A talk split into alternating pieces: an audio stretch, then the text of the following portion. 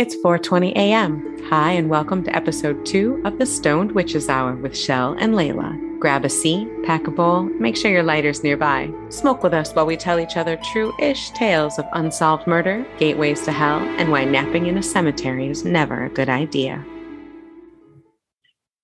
So I am packing a bong because I, I do like bongs better than bowls, to be honest. I like bowls. Blunts aren't my favorite, but I do like them because I'm not a tobacco person, but I do like them occasionally. I like all of it. I, I would say for flower bongs are my favorite. You know, I'll take it how I can get it. Let's let's be realistic here. You used to call me a bougie stoner because I wouldn't smoke seeds and stems. I mean that was um, that was your bar. Your bar was I didn't smoke seeds and stems, so I was bougie. You know, for the record, I've grown out of it. I am no longer smoking seeds and stems. Yay. Kudos to me. Kudos to me. Grown up stoner. I am. Or we're bougie stoners. I don't know. Maybe the same criteria still applies. I actually I am a tobacco smoker, be it as it may. Do you like blunts? I, I don't like blunts because it's more cigary and it makes your weed taste cigary, and I don't really like that. The tobacco tobacco makes me lightheaded, and so I just can't do it that often. But I do like them. But like if I'm with a, if I'm with friends or like if I'm hanging out with you, I'll smoke a bong.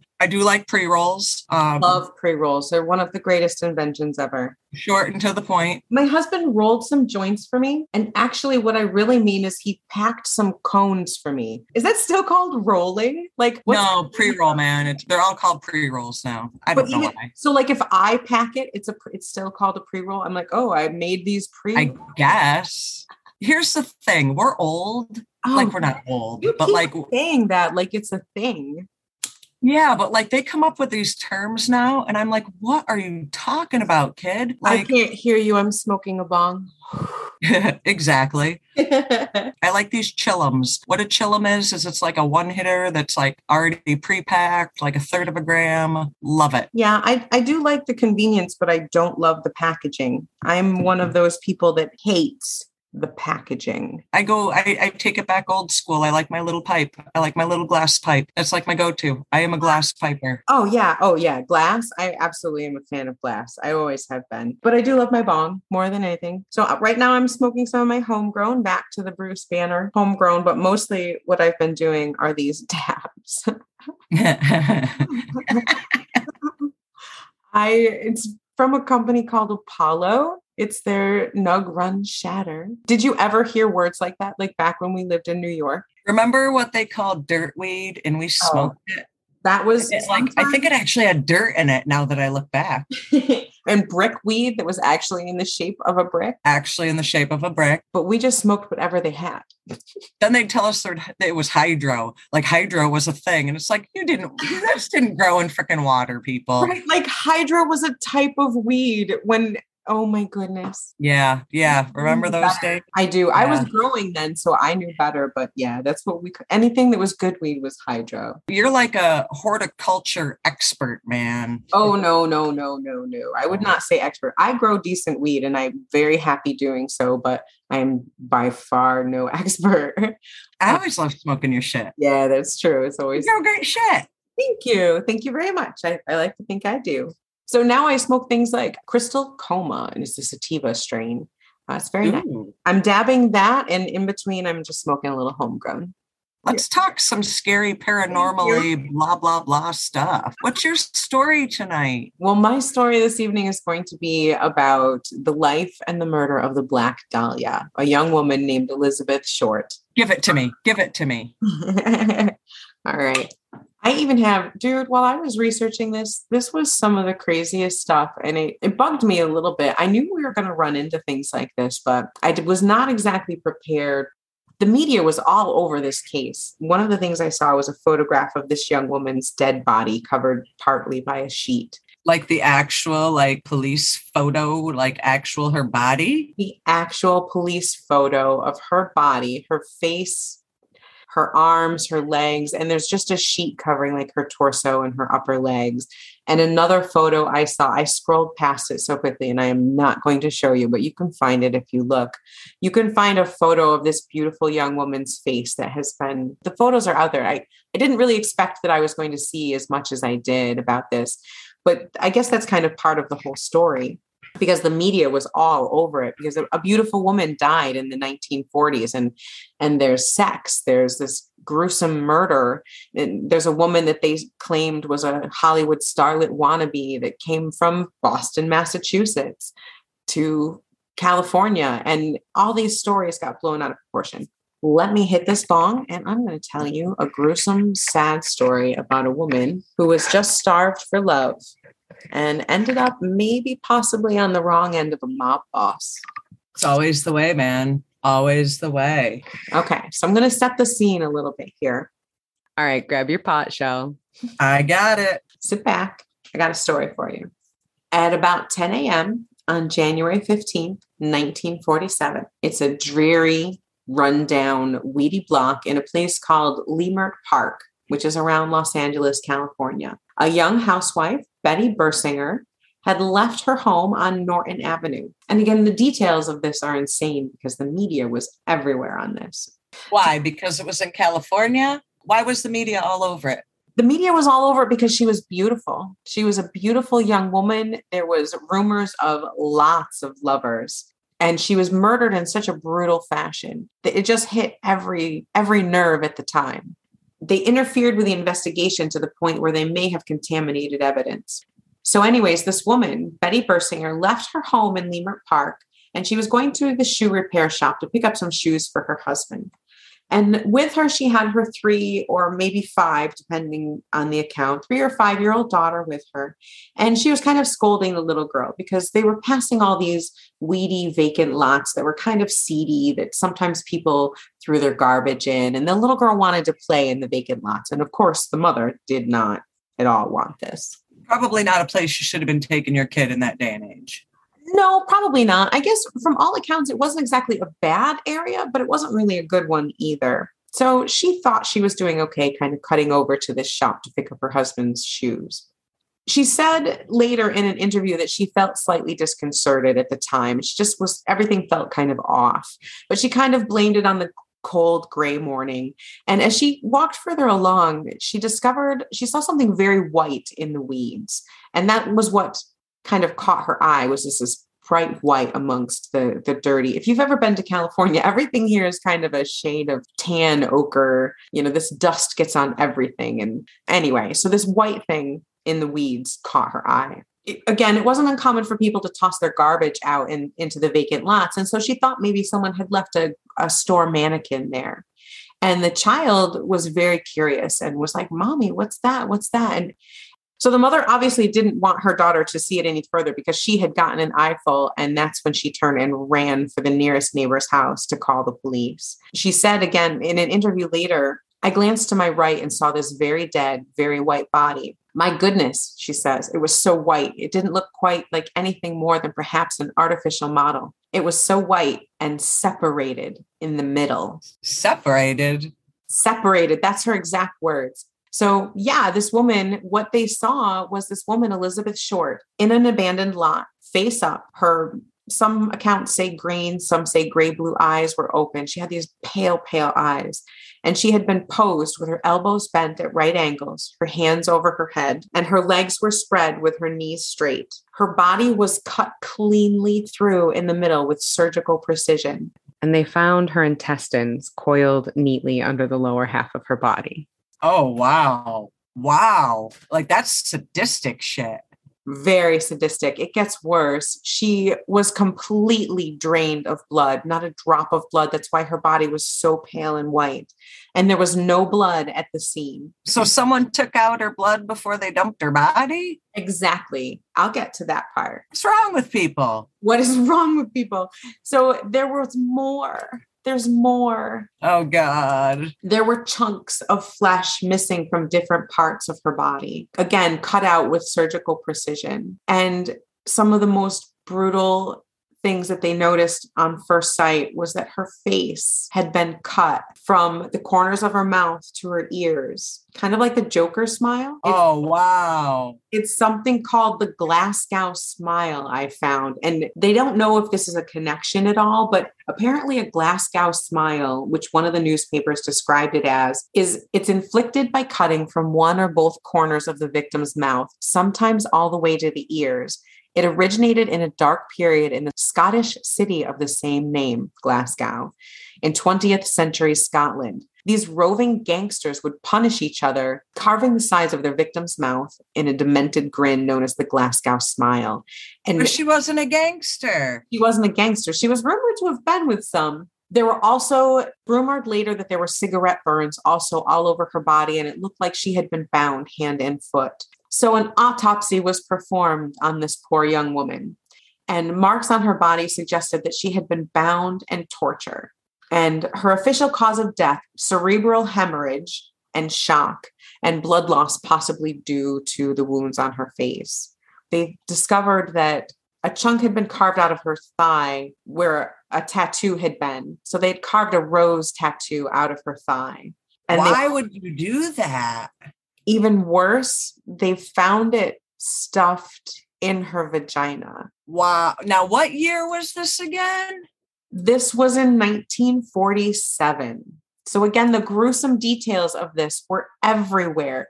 The reporters were telling stories of the of her being bound and of the cigarette marks and the police were trying to keep some of this silent and actually the tattoo chunk and where it was found had been kept out of the news until someone mentioned it that shouldn't have known Wow. And, and where was this again? this was in Hollywood, California. The coroner, in a private conversation, had also suggested on multiple occasions that he had found her stomach full of feces. Oh, wow he suggested that he thought, in his opinion, that she had been forced to eat feces while still alive, and that the blood loss that caused her death was due to the Glasgow smile being performed upon her while she was still alive. So basically, somebody really hated her, like and, really hated her. Correct. And just and tortured her. That's crazy her identity was discovered with the help from a very early fax machine. A fax machine. a fax machine, one of the first ones. They called it at the time sound photo. Ah. they sent this poor dead woman's fingerprints to Washington, D.C., so that they could be checked by the FBI. And actually, they did have her fingerprints on file. So they knew right away that her name was Elizabeth Short. And so they knew who it was. They did. They found out very quickly. Her fingerprints were on file because she had gotten a job earlier at an army base in California. So she'd had to use her fingerprints to apply for that. And also, shortly after that, she had been arrested for underage drinking. And so her fingerprints. Haven't we all? Haven't we all? She lived an amazing life. Again, which is partly why the media like jumped right on this story once her name was identified by this early fax machine, the media went crazy. One of the things the press had done that was really out of pocket was a newspaper reporter called Elizabeth's mother, Phoebe Short, telling her that Elizabeth had won a beauty competition and that they wanted some background information on her for a story that they were doing because she had won this beauty pageant. The mother was obviously very happy to gush about her daughter. And when the interview was over, the scumbag reporter told her that actually her daughter had been murdered. And that's why they were calling. And because the press was so on top of everything, they had actually gotten to the mother before the police had gotten to her to inform her of her daughter's death. Oh, wow. Let me show you a picture of her so that you can see. She was like very beautiful woman. And it's it's interesting. Big hair. Yes, her black hair was a big part of why she was called the Black Dahlia and also her penchant for wearing sheer black clothing. I like, I like. Even in the description, they talk they talk about how very attractive she was, but she had bad lower teeth. Who like why do you have to say that? Why do you have to say that in a news article? Exactly. Like, why would you say worthy? Attractive. She was very sexualized. Well, that's what they did at the time, remember? They talked about her black address book and that she readily makes friends with both sexes, which is a black book. Yeah, code words for slut, right? They're absolutely slut. Reporters jumped on this story and they started spreading things and the police tried to keep as much of it as they could out of out of the news for a lot of different reasons but reporters found her luggage actually before the police did and they discovered that she had checked her luggage at a bus station in Los Angeles like all of her belongings were shoved in luggage at a bus station in Los Angeles and That's weird. yeah nobody really knows why so, as they found out who she was, stories of her life began to piece together. And part of that was aided by the killer themselves. So the media. But who's the killer? Well, we'll get into that. They still don't know. There are quite a few different theories. but the media started to brand her a sexual deviant. One police report read this victim knew at least 50 men at the time of her death, and at least 25 men had been seen with her in the 60 days preceding her death. She was known as a teaser of men. Busy girl. That was in the police report. Who the fuck cares? I mean, I guess it was like 1947. Yeah. So I suppose that's knowing a lot of guys for the time. So they tried to figure out who this woman was, and a timeline of sorts began to appear. Her body was discovered on January 15th, and on January 21st, a person claiming to be Short's killer placed a phone call to the office of uh, James Richardson, who's the editor of the Examiner. And he congratulated Richardson on the newspaper's coverage of the case at the time because it was just lurid and everywhere. They were running stories constantly. And this person who claimed to be the killer said he eventually planned on turning himself in, but not before allowing the police to chase him further. This person, again claiming to be the killer, told Richardson to expect some sort of souvenirs of Beth Short in the mail. Yeah. Right? Creepy. Three days later, a suspicious manila envelope was discovered by a US postal worker, and it had been addressed to the Los Angeles Examiner and other Los Angeles papers the letter was addressed and written using clippings from movie ads. You know, like those old fashioned like ransom letters where they cut out letters from magazines. Yeah, yeah. Was this like the original cutout letter, or don't you know? I don't know, but in this letter it says the phrase "Heaven is here," and it said, "Here is Dahlia's belongings. Letter to follow." And inside the envelope was Elizabeth Short's birth certificate, her social security card, some newspaper clippings of the stories, business cards, photographs, some names she had written on pieces of paper, and a 10 year old address book with the name Mark Hansen embossed on the cover. And inside this address book were the names of 75 men. Her little black address book. There's the little black address book. So with Mark Hansen, like, why does she have, is this Mark Hansen's address book or is it her address book? The police launch a massive search and track down most of these men, but a lot of them said that they only knew her briefly. Oh, yeah, I only knew her a little bit. Yeah, a little bit on the inside. I only right. So yeah, I only knew her a little. My wife is standing right behind me. So yeah, so they most of them knew her, but had they said they had only known her briefly. They, they found nothing significant in this search. So they also found that the packet had been cleaned with gasoline, similar to Short's body. Like her body not only was empty of blood, but had been completely cleaned using gasoline so that no fingerprints remained. That's weird. Why would you clean someone with gasoline? Apparently, it takes away fingerprints. The packet itself had also been cleaned with gasoline, and they suspected that it was probably really from the killer because of the similar methods. They did find, however, that there were a couple prints that they were able to lift from it and they sent them to the FBI, but they were too corrupted and, and weren't able to find anything conclusive. So the killer was absolutely taunting them. And the police also went to find Mark Hansen, obviously, the guy whose name is on the little black address book. And he said, this is a Hansen's a wealthy local nightclub owner. And he supposedly said that Short had stayed at his home or with friends of his. And he also said he only knew her just a little bit, but she was a nice girl. Aren't they all nice? Right. He says there's varying accounts both that either he gave her the address book or that she stole the address book from him. I, I found that he either had said both things or stories reported both things. But the, the address book definitely came from him. So then a few days later, January 26th, another letter arrives. This time it's handwritten and it says, Here it is, turning in Wednesday, January 29th, 10 a.m had my fun at police. And it was signed Black Dahlia Avenger. And the letter included a location. The police went to that place at the day and time, but nobody, nobody ever showed. After that, the, the alleged killer sent notes made of letters cut and pasted from magazines that said, Have changed my mind. You would not give me a square deal. Dahlia killing was justified. So Ooh. Yeah, again, all these letters have been wiped clean with gasoline, which is one of the things that they used to connect all of them that they hadn't really tried to report too much on at the time. And this helped them kind of because so many fake things were being reported in the news and people were claiming to have done it and they were getting so many tips and more letters. So this kind of helped them discover which ones they felt had actually come from the real killer. Oddly enough, on March 14th, there was some clothing found at the edge of the ocean in Venice, California. And on this pile of clothing, inside the shoe was a suicide note.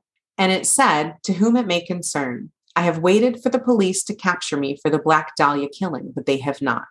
I am too much of a coward to turn myself in. So this is the best way out for me. I couldn't help myself for that or this. Sorry, Mary.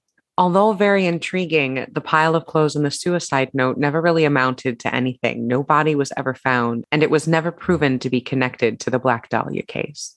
Elizabeth Short was born in Boston, Massachusetts, and she had scandals even when she was a kid.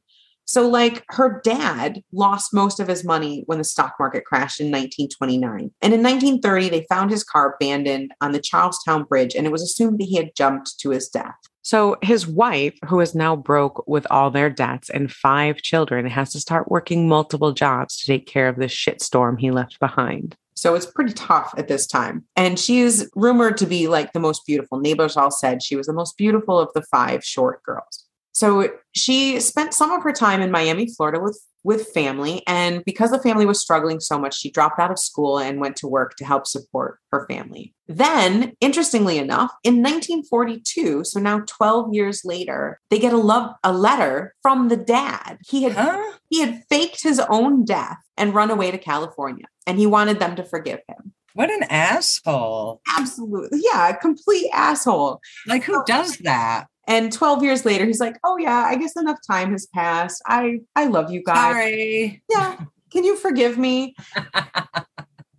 so mom is like, "Fuck you, no." Elizabeth says, "Hey, you know, California sounds okay. I'll come out and live with you." So she goes and lives with dad, and that does not work out. He calls her lazy and shiftless and thinks she's awful. She has now, Elizabeth has now met some young men, and she's writing to, to guys in the military. She's looking for love, basically. She hooks up with a young man, a pilot, Major Matt Gordon Jr. Now, he's overseas flying P 51s. I have no idea what that is.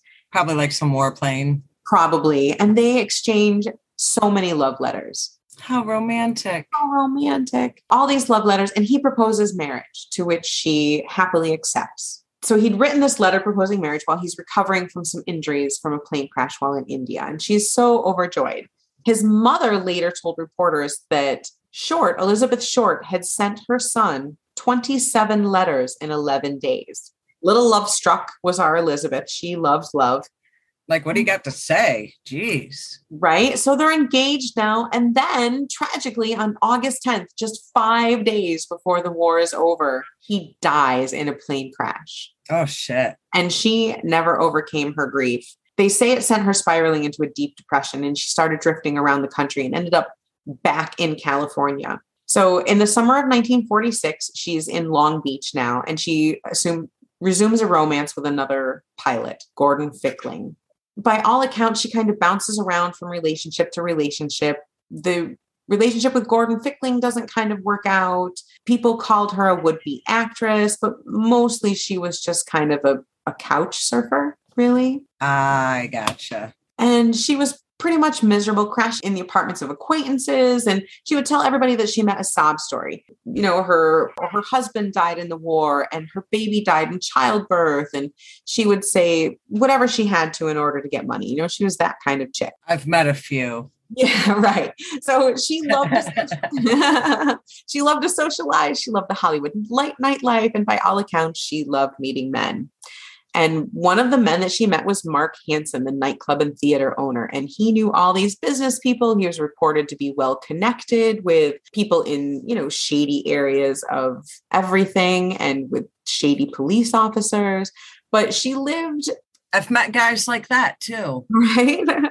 Hansen had a girlfriend at the time, Anne Toth, and Elizabeth Short lived with Anne quite a bit.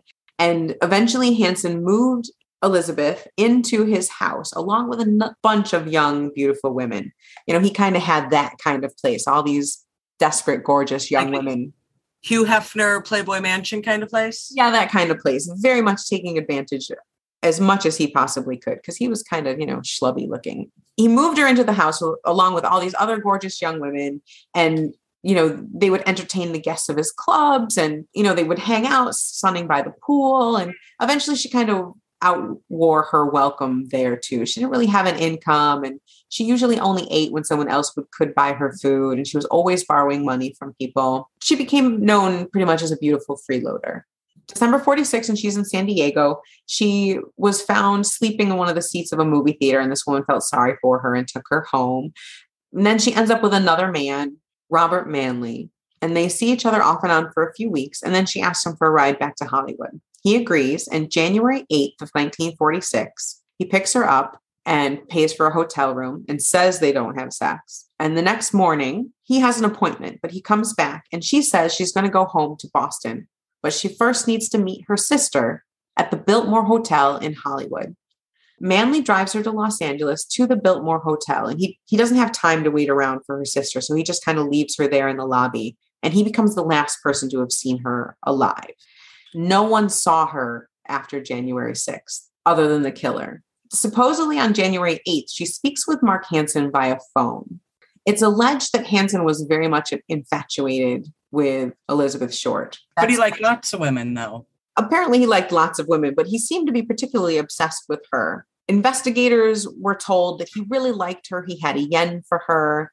But he, of course, just called her a nice girl when asked and said he thought she was average looking because of her ugly teeth. Back to those bottom teeth, man. Right? Other people said he was crazy jealous of her and that he was a man who must have what he wants. Mm, so is this kind of a, a, a death by if I can't have you, nobody can? I think so. I think the most popular theory is that Hansen hired someone to kill her, a man named Leslie Dillon it, it's rumored that he told Leslie Dillon to take care of Elizabeth Short, the Black Dahlia. From what I could piece together from some books and different things that were there, is that January 9th, maybe it wasn't the 6th. So on January 9th, she makes up this story that she has to go meet her sister. And her sister said she never knew anything about this. But she gets left at the Biltmore Hotel and no one ever sees her again. And then from the 9th to the 15th, when she was found by that housewife. Sometimes it's referred to as the missing week because nobody knows where she was. And it's rumored that that's possibly when she was being murdered by Leslie Dillon and Mark Hansen. Okay, here's another interesting coincidence. Okay, so one of the theories centers on Leslie Dwayne Dillon, who's a bellhop and a one time mortician's assistant. And he was briefly considered a prime suspect before they kind of disqualified him due to mostly police incompetence.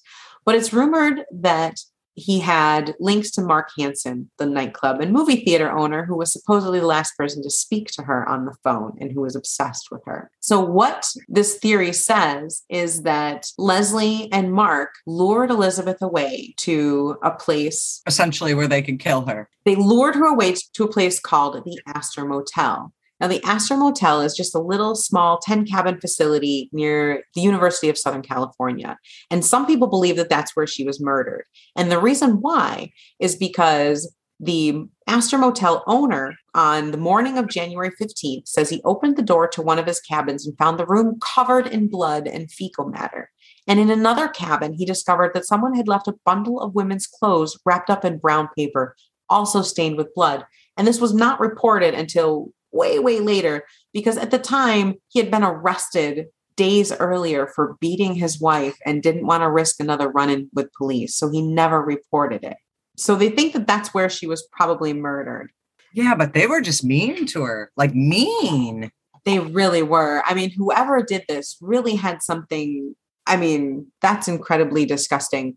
So, interestingly enough, Leslie Dillon, who some people thought was the killer, one of the reasons why is he would often talk to the police about things. And he's the one who mentioned the rose tattoo that had been cut from Elizabeth's thigh and shoved. And let me guess, they didn't tell anybody that. They hadn't told that. That was one of the things that they had kept back, and he knew it. So, I mean, that sounds like a thing, like right there. But due to all these incompetencies, he was never charged. Unfortunately, he was probably a friend of someone, and that's why it never went further. He definitely was because Hansen was friend with police officers, and Dillon had all these disturbing details that only the police knew. And he also told stories like, oh, like I believe she was murdered in a motel room, or, you know, and, and he talked about things like that, which actually turned out to have been true. yeah, so Tutankhamun. He probably he probably had friends in high places. He definitely did. Leslie Dillon is known to have stayed at the Astor Motel in early January, and witnesses who stayed there said they they noticed a, a young woman, a dark-haired girl who resembled Elizabeth Short there, as well as a man who fit Mark Hansen's description in that kind of missing week. Interesting. Yeah, interesting. Sounds like a cover up to me. It does. No one was ever charged with a crime. And Dillon later named one of his daughters Elizabeth. What a dick. Right? So, yeah, that's the Black Dahlia, still unsolved to this day. Not not a nice story. Not a nice story at all. And there's so many people. Some people claim to be the killer, but couldn't have been there and oh my goodness it, it's just it's a mess but it you know kind of sad to think that that maybe if there hadn't been some corruption or people getting paid off that that maybe it could have been solved well that's not the world we live in unfortunately. Yeah. all right i'm stressed out. I need to smoke some more. How about you? Still loving this pipe. And to think i live kind of close to that. When you come visit we could we could i mean we could go on a really creepy tour and see some of these things. Like we could go to these places. Totally totally. I'm down. Oh I'm that down. is such a morbid tour. Hey Chelle let's go on a morbid tour i i want to tell you about this place that i would really like to go to like i don't want to go but like i want to go like i'm so torn like i want to go but i don't want to go. Ooh, a place you might not want to go lay it on me. Okay forest park cemetery near troy new york. Outside the city of Troy, um, along the banks of the Hus- Hudson River, lies a place of mystery. Actually, this place isn't even on the maps. like for real? Like now not even on the maps Yeah, like it's hard to find. Yeah, like no, like google maps can't take you there correct. okay So officially, it's named Forest Park Cemetery, but hardly anyone calls it that. Instead, they call it Pine Woods Cemetery. wait a minute so it's forest woods locally known as pine woods Forest Park, locally Forest known as Pine Woods. There, there, there are people that do say this is one of the most haunted places in the United States, like creepy crap. Headless angels, mysterious suicides, grave robbers. The front entrance is known as the Gates of Hell. It's an abandoned cemetery. Urban legends go way back. Uh, ghosts being seen there go way back. This place was created in 1856 by a bunch of wealthy businessmen. They thought that like they could make it rich in the cemetery business and they wanted it to be more like a park. I guess cemeteries weren't like parks back then. I don't know. I wasn't alive then, but they wanted it to be like a park with like trails and like a park like experience. And they thought that that would make people buy into it to make them rich. 1914, they go bankrupt. At that point, had built that front gate, which they think are the gates of hell. I'll get there in a minute, but never really finished the rest. They ended up creating also a receiving tomb. Now, this wasn't a tomb for people to be buried in. It was like, think of it as you can't bury people in the winter because the ground is hard. So it was like a holding place. So it wasn't meant to like be a permanent resting place. because we'll the ground's frozen solid in new york in the wintertime you're not getting into that Right. This place, they they built this tomb and they built the entrance, then they go bankrupt. Sad story. So the town takes it over and it was dormant for 75 to 1990. And then they tried to kind of salvage it, but there was so much neglect. It's been basically abandoned ever since. And here's why. So I told you about the statues. yes the headless the headless angel statues which already scare the shit out of me i mean thank you Some of them some of them had the arms chopped off too. is that how because i know sometimes statues are built with no arms were these built with no arms or were these like They they were built with arms and now there's no arms and they had heads and now there's not. Well, they're mutilated angel statues They're said to bleed from the neck. what no no oh Documented, documented bleed from the neck. What do you mean documented? What do you mean documented? Bleed from the neck. A statues do not bleed from the neck. These do. no no. All right. What do you okay. All right. All right. What do you Now- mean documented? Like There's an explanation, supposedly, depending on if you're a skeptic or if you're whatever, explanation. There so happens to be this moss. Leave it to fucking moss that happens to grow rarely in that part of upstate New York that under certain conditions, this moss turns into a red liquid. Wait, wait. So I'm supposed to believe either that a statue is bleeding or a moss turns into a red liquid. Yes, yes. They both sound fake. I'm too high for this. All right. I know, All right, right? I'm Right? gonna go with probably moss turning. I know moss does weird shit, so I'm gonna go with moss turning into red liquid. But damn, were they high when they came up with those explanations? Probably, probably. There is a story that Lifetime that Life magazine did calling it the gateway to hell, the top most haunted place in the world. So the story goes on for like 30 years. Guess what? No one can find any story. Even Time Life magazine is like, we don't remember doing a story. So like there's this What huge do you mean legend they don't remember doing a story? there are people who swear that Life magazine did a story on the cemetery that just like poof, vanished, gone. Nobody knows about, can't find it. So is this like the Mandela effect? Like a bunch of people believe it, but it, they can't find proof of it? It's just this particular thing, I guess. I don't know. Whoa. I like finding ghosts. There's a uh, what they call the friendly soldier.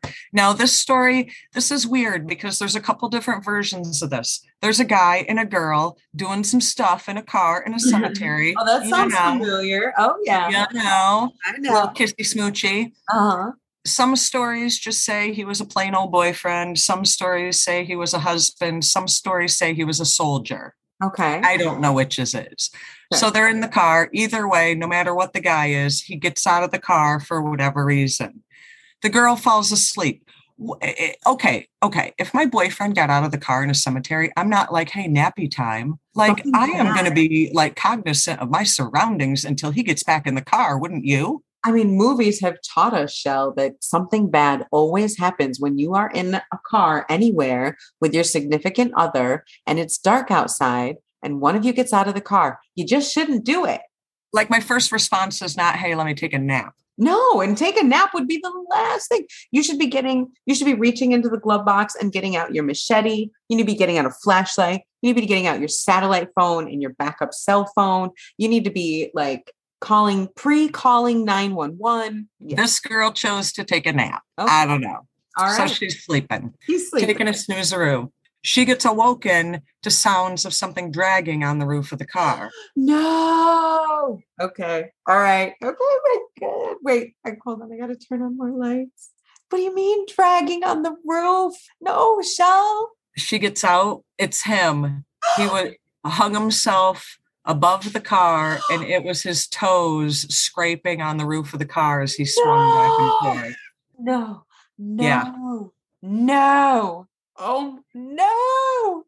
The legend is His is that he toes are scraping on his toes scraping on the roof of the car. Why did she fall asleep? Well, apparently he walked through the gate at the front and actually walked through the gates of hell. And they say that the demon hung him from the tree. So, oh my God. So he walked through the gate. So they like claimed him. Pretty much. Oh, what did she do? She sees him hung there. Like, what did she do? You want to hear a funny story? Uh, they, they put her in an insane asylum. So she obviously tried to tell someone, right? And they She tried to tell someone they they they basically blamed her and put her in the crazy house. They told. They said she did it. That she did it and that she was crazy. Yeah. No. She swears that like the demons did it through the gates of hell. Oh wow. there's stories like phones dying. People go there. This is closed off to the public, like I said, private property, which, by the way, we do not condone trespassing of any kind. This has been closed off to the public for, I don't know, like 35 years. They have decided back in like 2018, 2019, that for one day a year, they will allow people to go through it semi supervised. I don't think they can mm-hmm. at night. I think it's only during the daytime Oh yeah. kind of- all the ghosts are going to come out at night. they do allow now one one day a year you know it's a cemetery in the middle of the woods people have gone in it saying their their phones die they'll take pictures and, and i looked up and you can look up some of these pictures if you google uh, the forest park cemetery mysterious figures and photos, strange orbs, weird lights. Oh, I love me some orb photos. Like this, this, this place is there's lots of documentation. People have who've grown up in the area that that was like the teenage place to go. Every town has the teenage spook place. Is it was it the teenage place to go for making out or for spooking or both? Spooking, spooking. It sounded like people were down with the making out thing. They were afraid to die. Ah, um, okay. But kind of spooky. The way it's kind of grown over, you have to go through like deeply wooded areas to get to some of these headless statues one story goes that one of the statues that still has a head will sometimes have glowing red eyes at night. You know, uh, you you go into this mausoleum type crypt type thing. It was meant to kind of be a holding area. No, you don't go in it. No, no, you do not. The air is heavy, supposedly, and, and you feel like you're being watched. I'd go in it. Come on. Oh, how creepy. No, no. But you know, if you if you if you were to look this place up online, if you were to Google it and, and see this front gate, this iron gate, like it kind of looks like the gates of hell. Like you feel like if you walk through there, bad stuff's gonna happen. Why would they build that? And after it's built, why would you walk through and be like, oh, people say this is the gates of hell. I'm just going to walk through it. Do do do. Like why? just to see. I do it. You know, just what to if? see, but like, yeah. no bad things. Here's another weird piece to it. What they call unearthly animals. What's an unearthly animal? Um, like kind of like a cross between like a person and a dog and like isn't that like a were dog? Bear some like half bear, half peoply. Like, isn't that a werewolf or a were dog?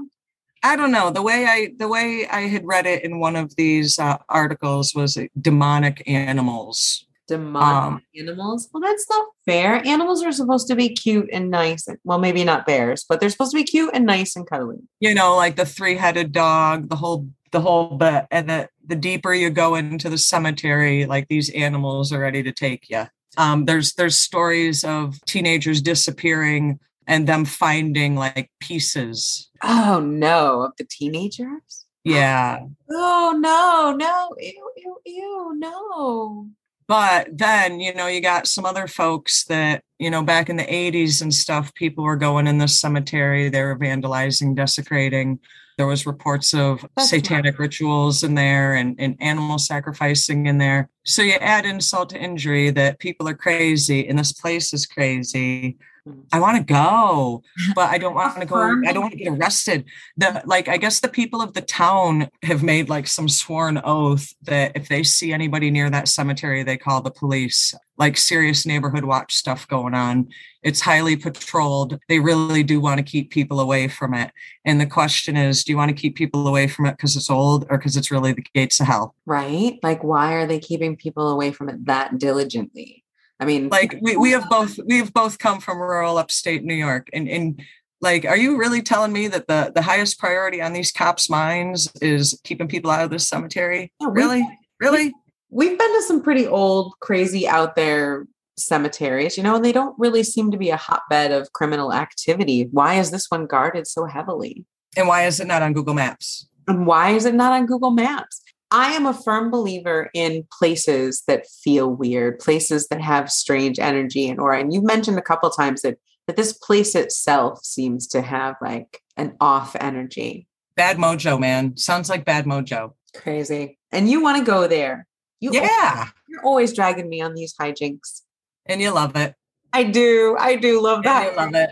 I love them this is what we do but there I, I have read some personal accounts people who are paranormally people who don't believe in ghosts and never did until they were having an experience at this place like this place has made people believers you know unfortunately a lot of children's graves there so a lot of children ghost spot uh, spotted. A lot of bad stuff going on here on top of you know through through a, uh, the depression um, through a couple world wars there's there's just probably some angry spirits there to begin with yeah more than likely now you mentioned that it's open one day a year yeah have there ever been any paranormal investigations done there? Like, has has anyone tried to contact professionally the ghost? I I don't think there has yet. Um, the the folks that seems that do the once a year thing, uh, whatever you want to call it, a tour or what have you, is like the historical society type folks or like the town historian. It's not necessarily paranormally directed. It would definitely be interesting to check out there's supposedly like a petrified high chair there you know just strange stuff strange stuff. Petrified and, high chair like a stone like a stone i guess i guess. You know people say that they'd park outside that front gate and then their car wouldn't start. You know it's just it's just weird like interesting stuff. You know people say that they've heard screams in there. Definitely a creepy joint. And like i said for the cops to watch it that much and for the town to kind of be so protective of it it just makes me more think that there's something up there. The the most likely explanation is vandalism happens so often that they have to kind of watch it. But seriously, why so much protection? It, it brings out the conspiracy theorist in me and it's like, what are you hiding? Why, you know, what are you hiding? Yeah. Why do you have so much back there? Yeah. And, you know, I get the whole you get weird feelings. Yeah, it's a cemetery. You're going to get weird feelings in a cemetery.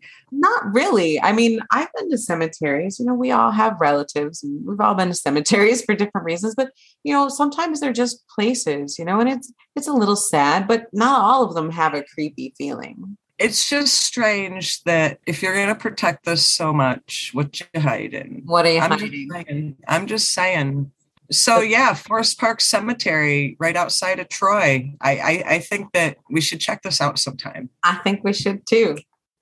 Well, we want to thank everybody for joining us tonight for this interestingly spectacular evening where we can get creepy, spooky, and high. Laylla, what are you going to talk about? Um, what? Episode three what are you going to talk about? I'm going to talk about something really spooky. The Queen Mary in Long Beach, California, one of the most haunted sites in the US. I'm giving up the goods for myself. I'm going to do uh, Rolling Hills Asylum in Bethany, New York. You say asylum, I say hell yeah. And I say why? Why? Asylums are the worst. No, they're the best. They're the spookiest, Chelle. Of course, they're the spookiest. That's why we're going to go there. Hope you enjoyed our episode two. Hope you're able to get a little high and get a little spooked. Join us next week for episode three, and we'll bring you some more scary stories. 4:20 a.m. The Stoned Witches Hour. All right, spook you later. Don't say that. Spook you later. Oh, wow. I am not wow. saying that. I'm I'm totally editing that out, like for real, because it's dumb.